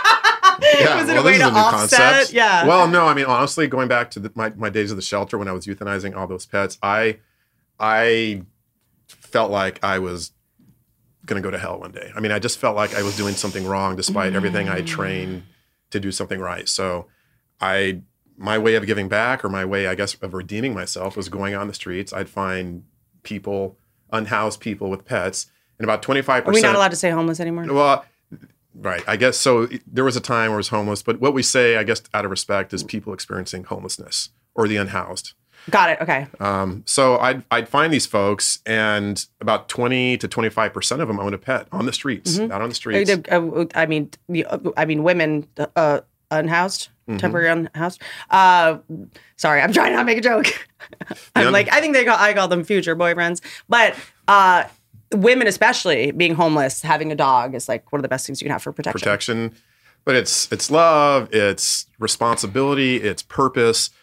I've heard so many times of people that own these pets on the streets, it it's it saves them, keeps them from their inner demons, like slipping back into substance abuse, mm. or you know, helps with their depression. So it it's it, it does a lot for them. And and and I'll be honest with you. So I'll shoot you straight. When I started doing this work, I've I had a lot of my own judgments about homeless folks. I would see a guy, yep. an able-bodied thirty-year-old standing mm-hmm. on a corner panhandling, and my first thought was, you can work, man. Go get a job. Mm-hmm. And it it kept me from showing... In L A, I was probably Shia LaBeouf pretending to be homeless to research a role. The thing that I took away from it, and it took it was my own journey, is I I would I was judging people I didn't know, and I was writing my own story for them, and I would sort of scan them and say... No, and it would it would hold me back. I've set that aside because I've realized that these people are on the streets for all number any manner of reasons. They grew up with no support. They military met bad decisions, me. bad luck. They just didn't have family to drag them out or support them. A sister, a family member to abuse. House them. Yeah, yeah, right. Addiction, which people still don't understand as being a disease and not a choice. So I don't, I don't, I don't, I don't see that panhandling, able-bodied guy anymore. I see someone who's in a moment and just needs help. In fact, that's what this bracelet says. It says, um, no judgment, just help. And and I sort of live by that. I, I see a person with a pet, and my instinct is to kneel down if I have my supplies, and I'll stop my car if I see somebody, if I have the time, and I'll just jump out. And and Frank's right there. The street corner yeah. becomes my clinic, and I'll I'll do an exam and do what I can. And so yeah, I that's my side passion. It saved me. It kept me in the profession because, as I said, I was probably going to quit about seven, eight, eight years ago. And going out and living these stories and meeting these people and being inspired myself, it it saved me. And I I was about to I was about to tell you the story of like the time that, that got me, but I'm not gonna do it. I'm not gonna, I don't. You want me to do it? I'm just, you don't have to. We can cut it out later if you want. All right. Well, um th- there was a gentleman in San Diego, his name was Mike. And his little companion was a dachshund named Crazy Girl. And he called her Cray Cray. And and Mike was probably a fifty-five-year-old white gentleman, thin, scruffy, but like just a nice warm smile and a, a very like nice warm demeanor. I came across him, and everything he owned was in this push cart, and then he had Crazy Girl. And you know, she was his life. He came from Denver seeking better, better medical care because he had double colon cancer and been trying to survive this. And he said his only reason for getting up in the morning was his little, his mm-hmm. little dog, um, Crazy Girl. And Crazy Girl, when I happened upon her, had recently gone blind. So I looked at her eyes and they were glazed over and she could not see. And this had been going on maybe four weeks. And they were so in tune with one another that he would push the cart and just This the, the slightest sound of his voice, she could hear him, and just Ugh. she would almost walk next to him like she was on a leash. She knew him so well. They knew each other so well. They'd been together years. And, um, you know, he said, I don't know how much longer I have to live. And every day I I look at her and it keeps me going. Um, and after I examined her, I don't. I said, I don't know if I can restore her vision. I need to get her into the clinic and do a little more. And he said, I would. Oh, no. He said, I would... Um, He said, I would, gla- Doctor Stewart, I'll gladly keep my colon cancer if you can restore her vision. And Oof. and so, and he meant it. I mean, that's the thing is he he loved his dog so much. He, you know, when he said this to me, um, he was being sincere. He just, he wanted, he wanted everything for her despite him, him being terminal. So, I mean, these are some of the people, I mean, these are, these are good people that just need a lifeline at times. And the part of like the medicine that dogs provide is like, she didn't know he didn't have a home. She, that was her, you know what I mean? They were like, dogs don't judge us. Cats might a little. Dogs don't judge us the way people judge us. And dogs, I think for me, like they taught me like unconditional love. Like I was like, if I could just see myself the way my dog sees me, I'll figure this out. You know, I must not be a total piece of shit if this dog thinks I'm this awesome. You know what I mean? Because I respect and love this dog, and I know that they have impeccable instincts. So if this dog likes me, like, I must not be that much of a piece of shit, you know? And I think that that's, you know, the medicine that dogs provide for people. And, you know, it, the story is, I guess, like, triply heartbreaking for me because it's, like, it's a man. And, like, one of the wildest things to me is to see a guy, you know, whether it's someone I've been in a relationship with or whatever, who's just very, like, tough and, like, you know, never cries, never shows his feelings, can't say I love you, you know, dad never hugged him. And then he sees a dog on the street he's never met and he's like, I love you, buddy. And you're like, oh, my God, like, like uh, so many people are able to have, develop, or, or be, let their guard down and not have to sort of, like, be tough all the time because of, of having an, uh, a dog, you know? I, I don't know how to explain this, but, and I'm not a big, like, toxic masculinity person, but I do think, like, so many men have taught you're not allowed to cry, you're not allowed to be vulnerable, you're not allowed, you know, trust no bitch, you're not allowed to, like, love something or be weak in any moment. And I, when I see a man with a dog, it's like their opportunity to just, like, it makes me realize, I'm like, oh my God, there's, there's like, we've so acted like men don't have feelings for so long. And then you see them with a dog and you're like, oh my God, that's all in there. And you never get to, society said you're not allowed to have it. Yeah. You know? Yeah. Yeah. I, I, I see it play out all the time. I saw it play out with Mike and Crazy Girl. And it's the reason I, I love doing this is when I, I see that bond, not just in the streets, but in the clinic. And, mm-hmm. and it's these relationships that you see between mm-hmm. these people and their animals. And, you know, here, here's something interesting. If you want to know, and I've, I'm, I've been asked this a lot in those, those, difficult moments when I have to euthanize a family pet mm. and mom and dad come in together and it's, you know, fifteen, eighteen years with this dog or cat. Um, and this, you talk about... This is why I'm getting into birds. Birds this, live ninety years. Just saying. Just get a turtle. Yeah. I'm just saying. And and they... the It's it's at the moment where it's, you know, I, I'm walking them through it and I take as much time and Uh, as I can and answer any questions. And if you want to do it in their lap, if whatever, whatever they need in that moment.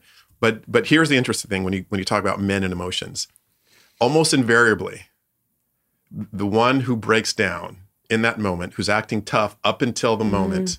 they go down is the guy. And he'll, he has arms crossed and not every time he arms crossed and he's, you mm-hmm. know, kind of looking and, mm. you know, and the mom is cradling or kissing. Mm-hmm. And then it's like, he he he falls apart. Yep. Like he just, and he, you can tell he's been holding on so long and he's he's loved this dog so much, but yeah. It really is like, I mean, George Carlin did that um that bit about like what kind of monster, like how masochistic are we that you you get something that you know is going to die like before you die. You know what I mean? Like dogs, like it's this wild like, oh, God, every time I get a new one, I'm just like, oh, why did I do that? Like, yeah, in fifteen years, I'm going to, like, and I, I plan it all the time. I'm like, I talked to my therapist about it. I was like, am I allowed to do heroin for just, like, a couple weeks? You, I'll have doctor, I'll be have a doctor there. I've already, like, th- talked it through with her. I'm like, it'll be, like, two weeks. Uh, uh, I'll just get heroin for like two weeks and then I'm, I'll, and then we'll slowly see if I can not be on heroin after that. There's a ketamine drip you can do where you go to a doctor's office and they sit with you and do it. So I, I've, I've, I've got a plan. You, you thought this through too hard. I've got a plan. I'm just going to try to, because you know why? Otherwise I'll just get fifty tattoos. And I can't change my hair any more colors. Like the things you do when you're grieving an animal that you love so much, you start getting tattoos of, of their faces on your body. You go through a sudden crisis. Not, not in midlife. It's just like I a random. I can't get bangs. The... I, like I'll get bangs and that's a whole other nightmare.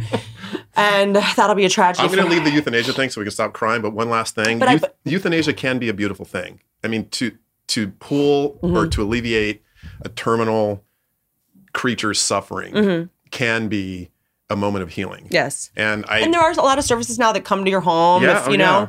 Right. And I, I've put down my own dogs a few times mm-hmm. and it was me and Solomon, my my favorite Doberman of all time. And it was just he and I, and I placed the catheter and did it myself. And it was it was healing, and and I cried. I, I melted and fell apart. And then, is it safe to say they don't really know? I, I mean, I don't.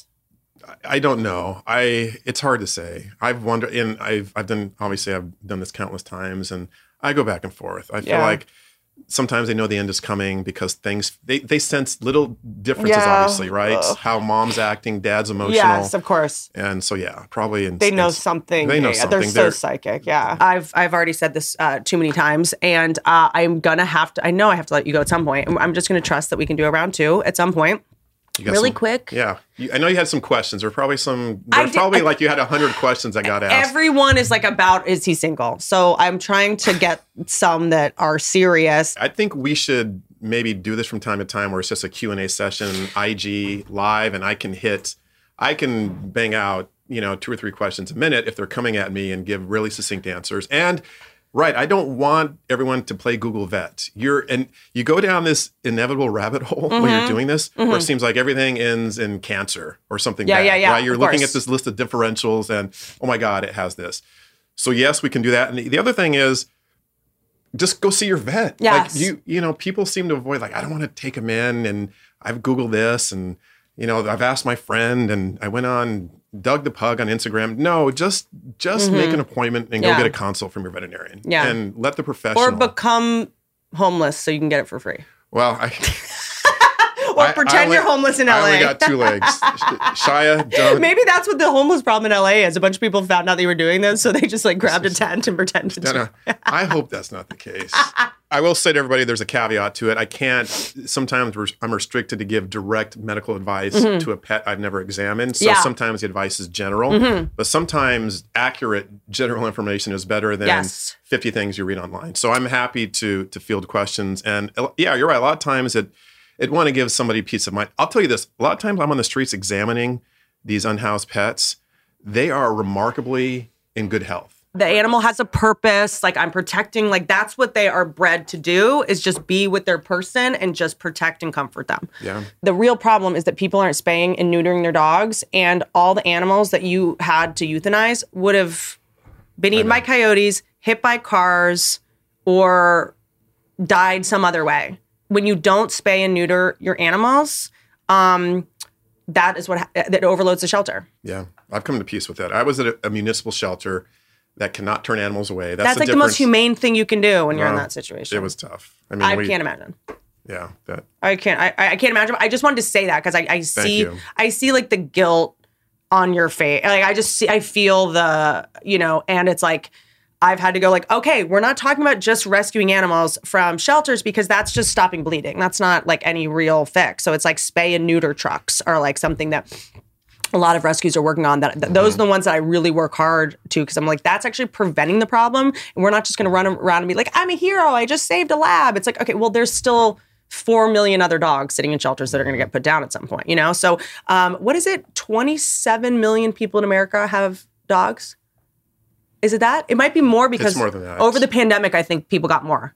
And it's multiple per home, but there's four million in shelters. So it's like, we're really just right. asking, we just need twenty, like five million to be from breeders. We just need like four million people to rescue. It's not like everyone needs to do it. You know, right. that's just how.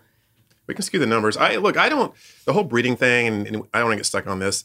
There is a place for responsible breeding. Yes, I, yes. I, I, some people love Golden. Some people love Dobermans. Yes. Some, Right. And you want and you want to honor these incredible skill sets that these dogs have. I mean, a Malinois is just, is a, a it's a Ferrari of a dog. I mean, mm-hmm. it's capable of. Th- I mean, th- these dogs go into wars and they right. solve crimes and they find bombs. We still cannot find a machine or make a machine that can smell better than a German Shepherd. Yeah, they can sniff out breast cancer, for example. Wild. It's crazy. You know, so they're incredible. But if you're if you're you know, the dogs that are just being overbred to like be cute and it's actually harming them and yeah. their their quality of life sucks, that's when you got to go like, mm, I don't know about this. English bulldogs. English bulldogs. Like, I mean, yeah, my ex had a, it, it had to get the palate. It could, first of all, it, they say that their breathing is like as if you were to had a, like a straw. Tiny straw. Tiny straw. And it's, mm-hmm. and if it overheats, I have a friend who took her, do- uh, her, uh, English bulldog to the beach, and after seven minutes, it overheated and died. And did you know that most English bulldogs aren't, they're not born normally. They it's all, all cesarean, it's, right? It's, yeah. It's all C-section. That tells you right there, this Frankenstein dog is just, it's it's just being human manufactured. Mm-hmm. So. Yeah, exactly. So it's like the same thing with the micro pigs, the fake mini pigs. There's no such thing as a mini pig. You know, it's like they just starve the pig. So it's like, I don't know. I'd make sure that the breed that you are getting, no matter how cute and the blue, see, everyone wants the blue eyes on the Aussie Shepherds. And it's like, okay, do you have a farm? Then you should not even entertain the idea of getting this dog. I know people in New York City, they're like, I'm getting this husky. Okay, do you go on seven mile runs a day? Like, wh- in what world? You know what I mean? Um, it drives me nuts. I have a request for you. Yes. And you're crazy busy. Sometimes I'll text her. She doesn't back. You told me once you had like a hundred texts like waiting to be answered on your phone. I'm like, how does... Yeah, hold on. I'm just going to answer to you right now. How do you... Wait, how do you go to your... This is like mom. Look at... Do you want to see how many find... texts I have? five hundred, nine hundred Get out. Where is it? Right. Oh, top oh, left. nine hundred forty-one You're in there. Yeah, when I reached out to you like two months ago. Okay. I'm searching. No, so I I do, and I'm serious about this. I want you, and I'm going to ask all your peeps to jump on board with this. I do. I want you to come with me and spend some time in the streets. I want you. I would. Lo- I would love to feel that. It, smell it. I would love that. We were talking about going on some brief tour where we kind of bounce around some places in California. Well, here's the thing, and this is the other bigger conversation. Like, I want to, this to make this show. This is to me. I mean, we've talked about it before. The T V business is a nightmare. There's always like false starts and you're with the wrong team and that it's not working. You know, the business is changing so much all the time, but I truly believe that things that are supposed to be made that are this magical, sometimes it's a little bit of a, you know, a laborious thing, but you always want to just do it right the mm-hmm. first time. And um, forcing something with the team that's going to fuck it up forever is just make something that's going to be great a toxic slog, you know? You're just in this morass of like all these people that you're like having to chase. That's not how it should go. And so to me, it was, you know, I, I yes, we can do it off camera too. Um, but also I just like to hear these stories because, you know, when you ask someone about their life that is in a situation like that, you really um, are able to see like the failures of this country and like what the results are of it. Or you're able to go like, oh, this is this is what domestic violence, this is how it ends. Or this is how abusing uh, boys ends. Do you know what I'm saying? It's not, you know, so it's like just seeing the, or this guy served in Vietnam and there's no place for him to go. Yeah. Yeah. This is, this is nuts, you know? So I think that like being able to put actual human beings that you get a, an emotional connection to on a T V show where you see that, because when you're like going to vote and it's like, the Veterans Fund Act. You're like, I don't know what the fuck that is. But if you see the consequence of somebody that went to serve our country and now is living in a fucking sewer, you know, and relying on someone that's just as kind as you to come give that. Like, it's just crazy. Then you'll just get fired up in a way. Because I think people, we've gotten so desensitized yeah. because it's just there's too much pain and there's too much horror. And the news is just like, like violence porn at this point. It's just like, like trauma, like that, that. Things like that, we just can't. Uh, the root of the problem, or just being able to put a face on the problem, is just it overwhelms you when you think. Yeah, you just right. like you get paralyzed. Like, what? Where do we start? What do we do? But it, it, you have to start somewhere. Yeah. And I mean, I tell you, when I walk Skid Row, and I do that often. In fact, this afternoon we're going to go to Skid Row, and the gratitude, like the humility and the gratitude of these people who have nothing, and would be willing to give me like yeah. a slice of pizza they got for lunch when they have zero and. You come across some of the wealthiest people, you know, in L A, and they just recoil when you ask for something, or it, you know, it, the greed that's overtaken this country, it, it, like, it's it, really, and I think that, I think that, you know, when I think that the key to any kind of change, like I, I'm the person that's like, yeah, we need to get rid of zoos because kids see voiceless things being, uh, you know, abused and whatever like that. And like, like putting a television show in there that puts faces to these issues, like that to me is gonna, someone that is ten is gonna see that show and go, I'm gonna fix that problem. Yeah. You know what I mean? And so this like putting thing, programming things that are going to be in, you know, homes around the country and world where, pe- where the next generation of leaders f- figures out their cause because something resonated with them about, you know, something that you did and a, a not just the homeless problem, uh, but also all of the things that led to. So no one wants to be homeless. No, no one wants that. I love you. No, honestly, because you, it, it's it's not just talk with you. Honestly, Whitney, I know, you know, no one paid me to say this. We have connected because you think it through, um, and you have compassion, and you you want to execute. And there's a lot of people in your position that just wouldn't do that. I worked in L A for many years on film sets. I've met many celebrities, and you you stand out for for reasons that others don't. Thank you. And my whole thing is, well, it's just kind of an, I'm so solution oriented. I do not see any, and I think that when you grow up around a lot of animals uh, and there's a lot of crises happening. So when I lived in Virginia, there were ten horses, fifteen dogs, endless number of cats. And people would just stop. My Aunt Kathy just would take shit. My aunt would just take uh, uh, any dog in, you know. She was she would go to the grocery store, she'd come back with three dogs in the back of the truck, you know, and people would um, uh, take their sick dogs or dogs that they didn't want anymore and just tie them to the tree in front of her house. So you'd wake up and there'd just be a new dog, you know, basset hounds, greyhound. I mean, just every dog you can imagine. And uh, and when there's horses around and that kind of those kind of dogs, and it's like the fence was, you know, was an old fence that broke a lot and horses got out. Like, you don't have time to talk about the problem. You just have to solve the problem. So for me, the idea of talking about a problem is just, it's so masturbatory. I'm like, great, what are we going to do about it? You know what I mean? Are we going to make the show? Are we going to make the thing? Like, I, because so many people just love to talk about problems. Like, it's their, it's, I just, I, it makes me nuts. Like, I remember, um, I'm not going to say that because it's going to get political. But um, so yeah, for me, I'm like, in the amount of time we've talked about this, we could have just actually done something about it. And it's probably just I'm so impatient and I get bored so easily. But and also to me, I have a, I have to finish something. Like I have, my dad like instilled in me, you never start something without finishing it. Like that is a, that is like the key to integrity is if you say you're going to do something, you do it and you don't want credit for it and you do it in silence and it's not, you don't do it so that you get credit for doing it. So the idea is you do it and you don't tell anybody about it, you know, and that was his whole thing. And I see, and maybe it's just like the, as a comedian, I'm like an observational brain. Like I always have to look at big picture stuff. And this is something I have brought up to you and it might be a next time conversation because it's a big one of sort of because of the embarrassing and gross history of this country and slavery, I see a lot of Black people that are robbed of the therapeutic benefits of dogs because of the ancestral trauma of dogs hunting them. In the South, yeah. In the South. And yeah. Then the unfortunate, you know, the, the you know, stereotype of, of uh, you know, dog fighting. There's, you know, I, I mean, Miss Pat says, she's like, I grew up around dog fighting. I'm fucking scared of dogs. You know, it's like you mm-hmm. saw, which is something that, you know, uh, people that are not able to, um, you know, get any kind of leg up in any way, have to resort to cockfighting. I mean, I'm the first person to say in Africa, yeah, I hate that they poach elephants in Africa. I hate it. Yeah. The people that are doing it don't want to do it either. They're doing it to feed their kids.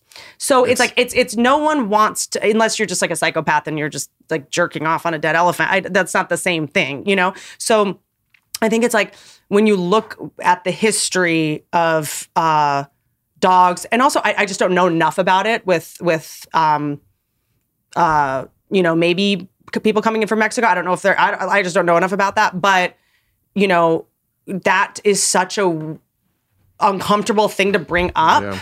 And we've talked about it before, but it is, number one, protection. Like, I think of all these, it drives me nuts when I think about just like, you know, being Black, it's dangerous to be Black and just walk around. I'm like, why doesn't, you need a dog. Like I, I want every Black person that's walking to their car at night to just like have a dog. You know what I mean? Like, it, like being robbed of the protection of a dog and then the therapeutic benefits, you know, from having them like overall, you know? Our dad, so our dad is multi-generational South, from the South, Louisiana. Uh-huh. Um, we grew up in New Mexico. He was one of the first Black recruits to the University of New Mexico to play football. He yeah. went on to play for the pros, yeah. for, for the Rams shortly. In fact, I was born in L A. Oh, whoa. When he was, I think his mom tells it, he was off playing a game when I was born. He was, he's seven years younger than me, so he's like, I don't know, I wasn't around. But um, yeah, so, but my dad, as much of an animal lover as I am, my dad was never a dog person. Huh. It, it was, it was my mom, sort of, the kids need it, Kwan wants it, mm-hmm. I, I love dogs, so...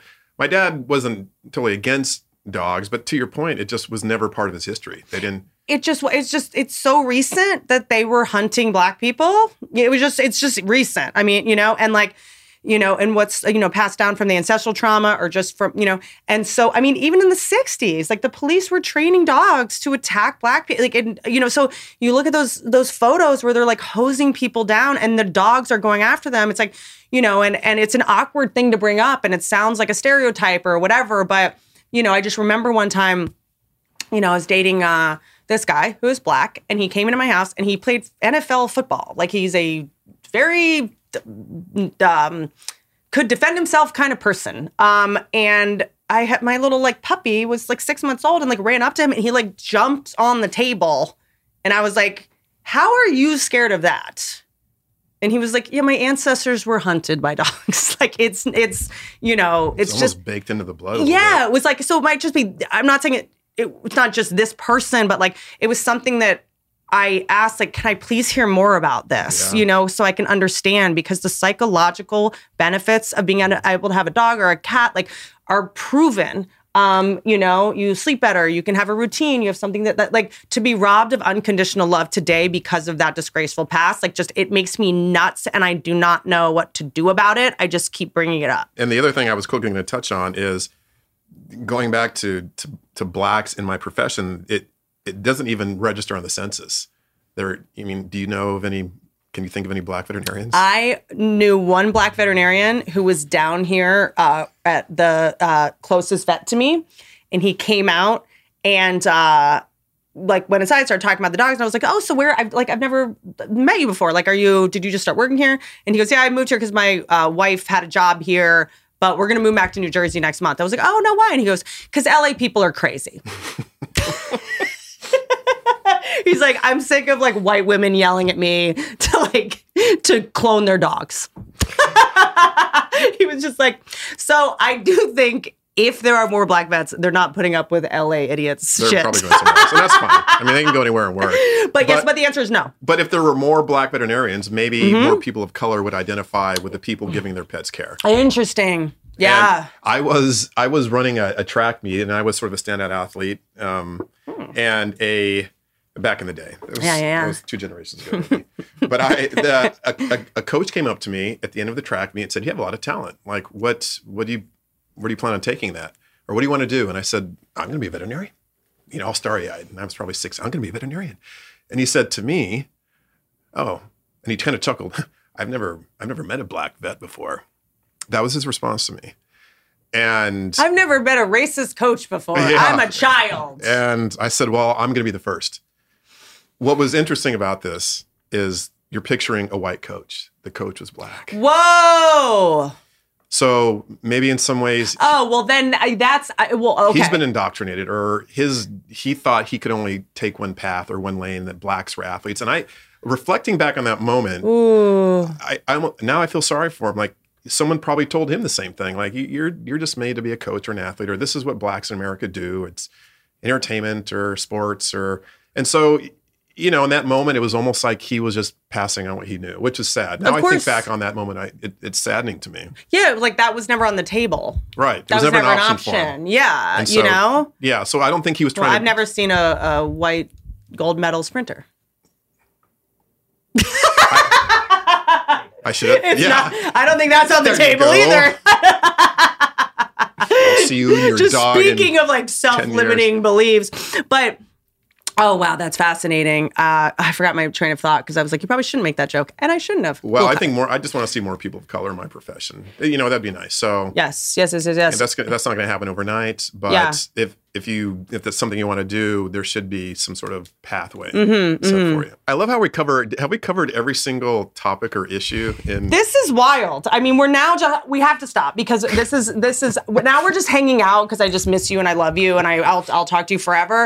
Um, I love you and um uh the Street Vet Instagram um follow. We will announce shortly when we're going to be doing like a twenty minute a week I G live, so you guys can ask questions, you know, save them up, be prepared. I'll give you time each week to, you know, not just hop on and like, you know, say crazy shit. And uh don't ride elephants. We love you.